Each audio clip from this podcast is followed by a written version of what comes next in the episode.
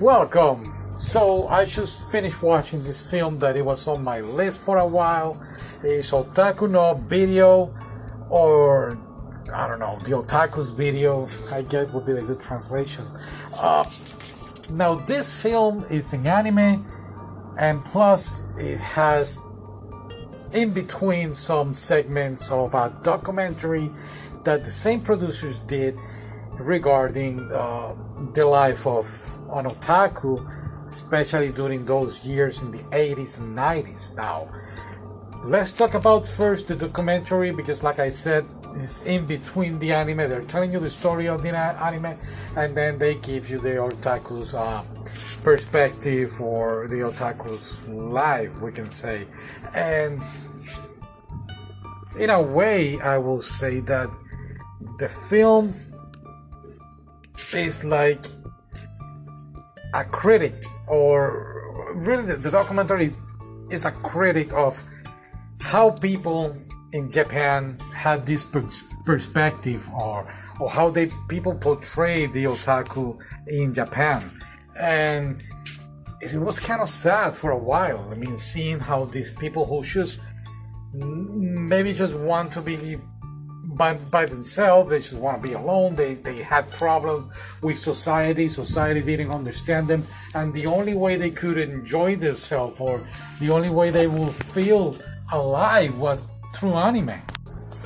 Now, I don't know if I've ever mentioned it before, but back in school, I was a little bit. I was bullied by some kids who. I, uh, you know, we had a gift exchange, and I remember I was in probably sixth or seventh grade, and I, I asked for a Batman figure, and everybody starts mocking me like, "Oh, you're so childish," and blah blah. It really, really hurt my feelings, and really, really uh, torment me for a while. I was, I stopped playing with my toys. I, I stopped being the person that I was back then, and and I think it wasn't until I, for some reason, I started watching Rurouni Kenshin, and that was one of the animes that really helped me get through life a little better.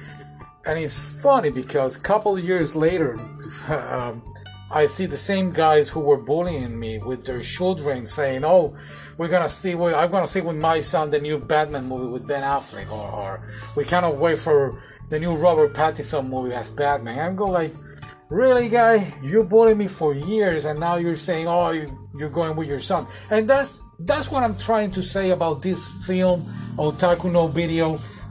That in a way they are portraying the otaku life in Japan. These people just because they like something, they enjoy the animation, or they like the story, or they even like the girls of the anime. It could be the opposite. Some girls like the boys, right?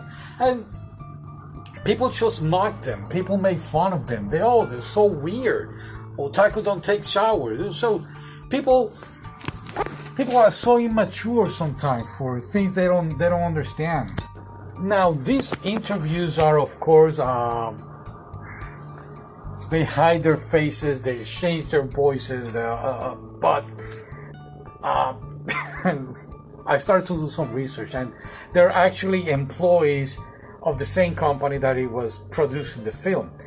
One of the things that I was very surprised is that they were actually interviewing a businessman, a salesman, or I guess one of the representatives over there. Very sharp businessman, dress up, very very nice dress up, and um, and the guy at the beginning was like saying, "No, I never watched anime until I started with this industry and little by little they start making some questions and the guy gets obsessed and i was like wait a minute what? And of course we can say oh this is all made up but trust me it looks very very very good. Uh, and in fact there is another interview that they ask uh, i think it was an american guy or oh, he was portuguese no yeah he was talking in english.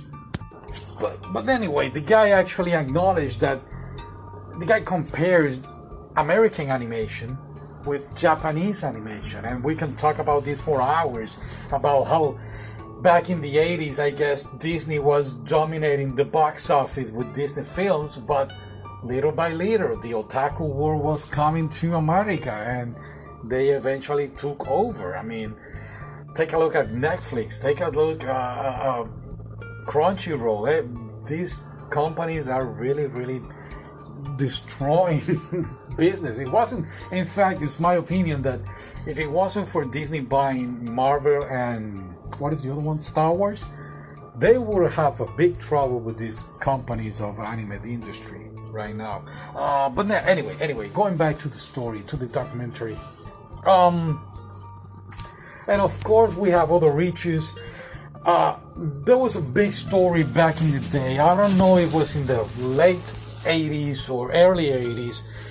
This young man in Japan, he adopted uh, and sadly killed some children. And when the police actually we were able to grab him, to apprehend him, and went to his house, he had he had a collection, a crazy collection of videos about anime, and this is why that perspective of the otaku that these people are sick, these people are crazy, uh, started it in in Japan, and of course, hey, everybody has problems. We in the documentary they portray this man who is addicted to sex, and the only way he can satisfy his needs is by watching hentai. And so yeah it's, it's a film made for adults but well uh, not the film. The, uh, the documentary is made made for adults and i really enjoyed the way that they implemented in this film. And hey nobody's perfect. It, we don't have to attack just the otaku there is a lot of things happening right now in the world and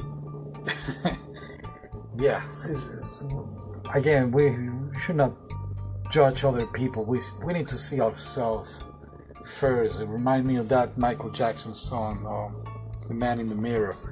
Now let's talk about the anime film. The anime film tells the story of this real life company in Japan and how they started with uh, these whole ideas about making anime, making toys, making magazines, and it's very quite entertaining how to see because the whole story is about these two main characters coming from the I would say underdogs, right? They, they, they come from the bottom and they build up their company and they made this great and spectacular business. In fact, like the only way I can compare is the same way that Disney made um, his company. You know, he started with the cartoons, and little by little, he uh, developed the theme parks, and and this is exactly the same thing they portray in this film. Um, something something that I really like is that they combine real life stories happening in the film. So, therefore, it got me confused. Like, oh, this is a real story, or what was going on? So it was it was very very creative way of of them to do this film something that i really also enjoyed is that they also implemented the females uh, one of the things that i have said a lot of time and i i don't know if i've said it here but social media people criticize the manga the anime industry that is uh, making all these girls looking all spectacular and perfect and uh, it's affecting society and it's an insult for women. Do you know who made? This is my question. Do you know who made Domestic Girlfriend? No, surprise, surprise, it's a woman, and I was very surprised. I thought it was a man. yeah. Uh, so in the film, in the anime film, they also implement this. Like, yeah, woman also participating in this anime industry, and I I really appreciated that. Um, and yeah, basically, uh, wow, I have talked a lot today about this film. It really affected me. Um, what else am I missing? Uh, let me see real quick. I took some screenshot of the films of the film. Um, Portrait of Otaku. I already covered that.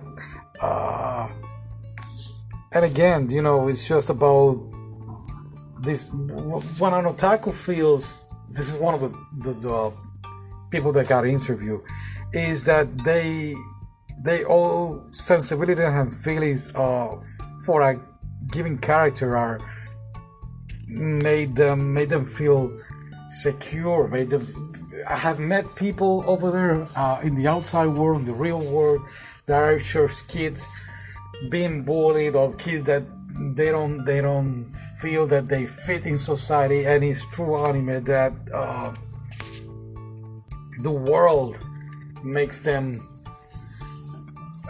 be better.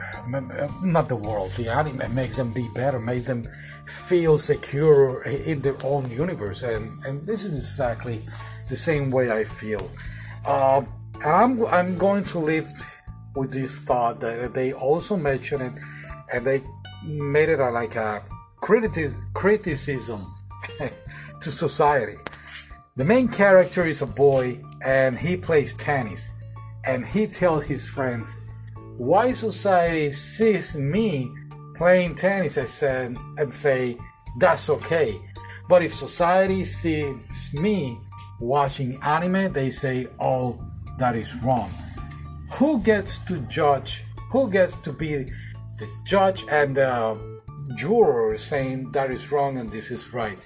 Nobody. You're you're your own. You are your own self human being, and as long as you do things right, you can do whatever you want. Did I say that right? Make sense? I really hope that it does. Anyway, uh, thank you for listening. Watch the film, give it a try tell me your thoughts. Maybe I didn't get it right, like that anime that I watched a couple of weeks ago. but uh, but yeah, bye, ciao.